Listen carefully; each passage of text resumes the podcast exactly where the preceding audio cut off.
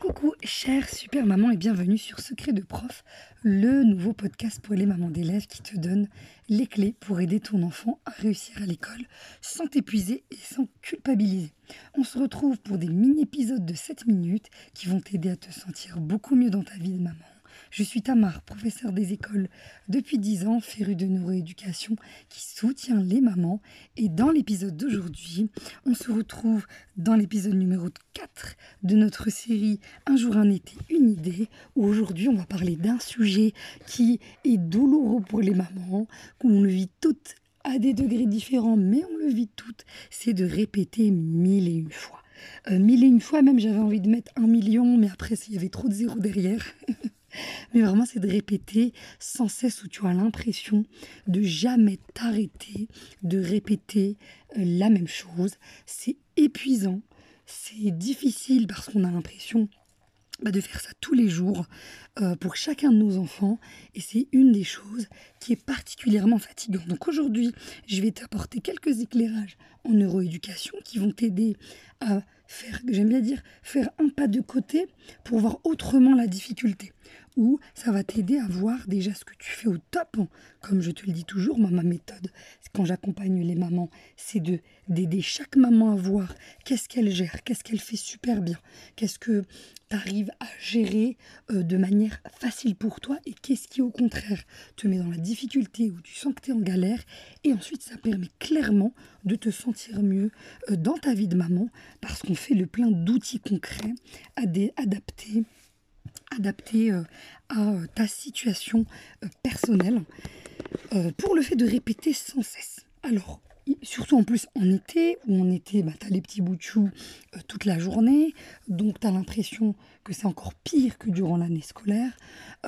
Et comme je te l'avais dit depuis le début, que ce soit du podcast ou de notre série « Un jour, un été, une idée », on va parler des fonctions exécutives qui sont les fonctions cognitives supérieures dans le cerveau et qui sont fondamentales à connaître.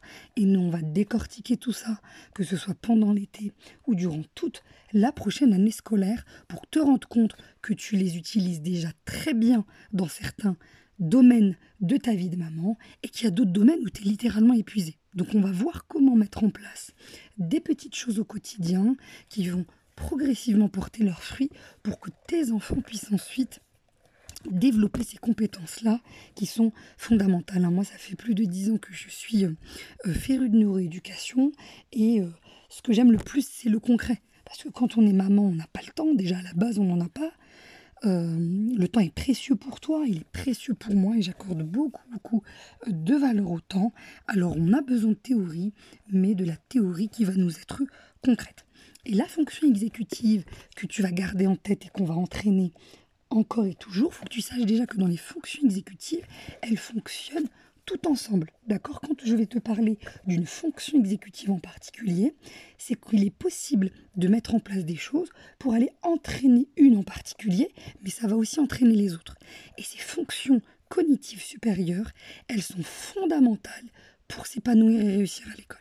C'est juste qu'on ne l'entend pas souvent, que même quand on l'entend, c'est beaucoup de théorie et que c'est pas vraiment adapté à notre quotidien de maman. Moi, c'est ça le cœur de mon travail de fourmi, c'est de t'apporter ces clés-là dans ton quotidien de maman. Pour rappel, la planification, qu'est-ce que c'est ?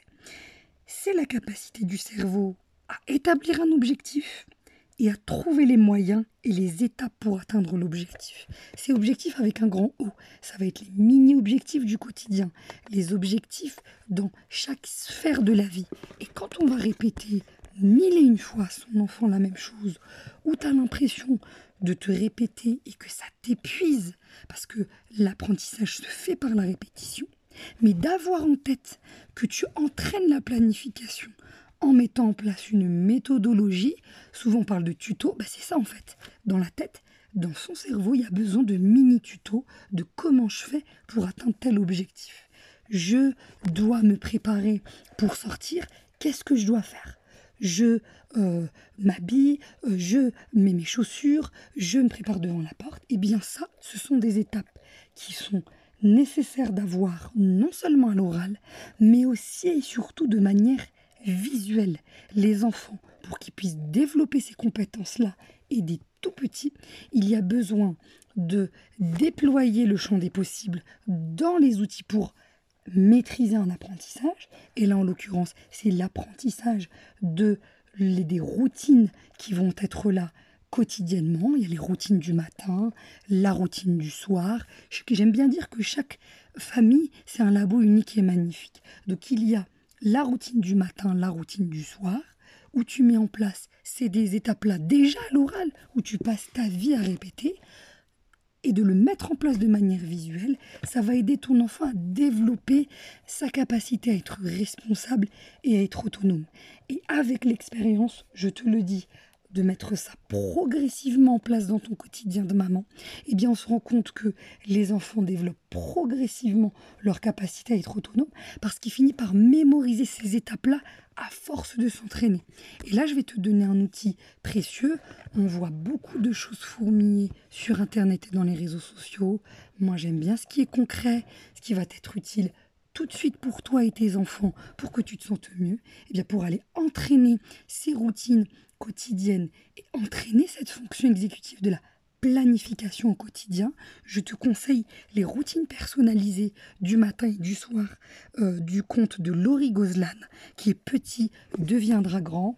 J'ai vraiment beaucoup apprécié. Pourquoi ? Parce que le contenu est épuré, c'est clair, il est en plus en forme de cercle et cette idée de cercle vertueux finalement, où finalement on va passer d'un cercle vicieux de la difficulté de la gestion de ce moment à un cercle vertueux, eh bien ça porte ses fruits avec le temps et le fait que ce soit nominatif pour chacun de tes enfants, bah, au final tu vas voir que tu vas continuer à répéter mais progressivement tu vas répéter de moins en moins parce qu'il aura l'outil visuel pour aller s'y reporter. Et ça on pourra le voir dans d'autres fonctions exécutives où cet outil-là entraîne toutes les fonctions exécutives, et ça on le verra progressivement, mais là vraiment dans la planification, dans la mise en place de cette routine quotidienne, je t'invite à vraiment voir ce compte-là qui est vraiment super à ce niveau-là, et que tu vas pouvoir mettre en place au quotidien pour t'aider dans ta vie de maman. C'est la fin de cet épisode, je te remercie pour ta précieuse attention, pense à t'abonner et à partager à une amie que tu aimerais aider, pense aussi à mettre 5 étoiles si cet épisode t'a plu, au plaisir de te lire et de te soutenir, on se retrouve très vite pour le prochain épisode de notre série Un jour, un été, une idée.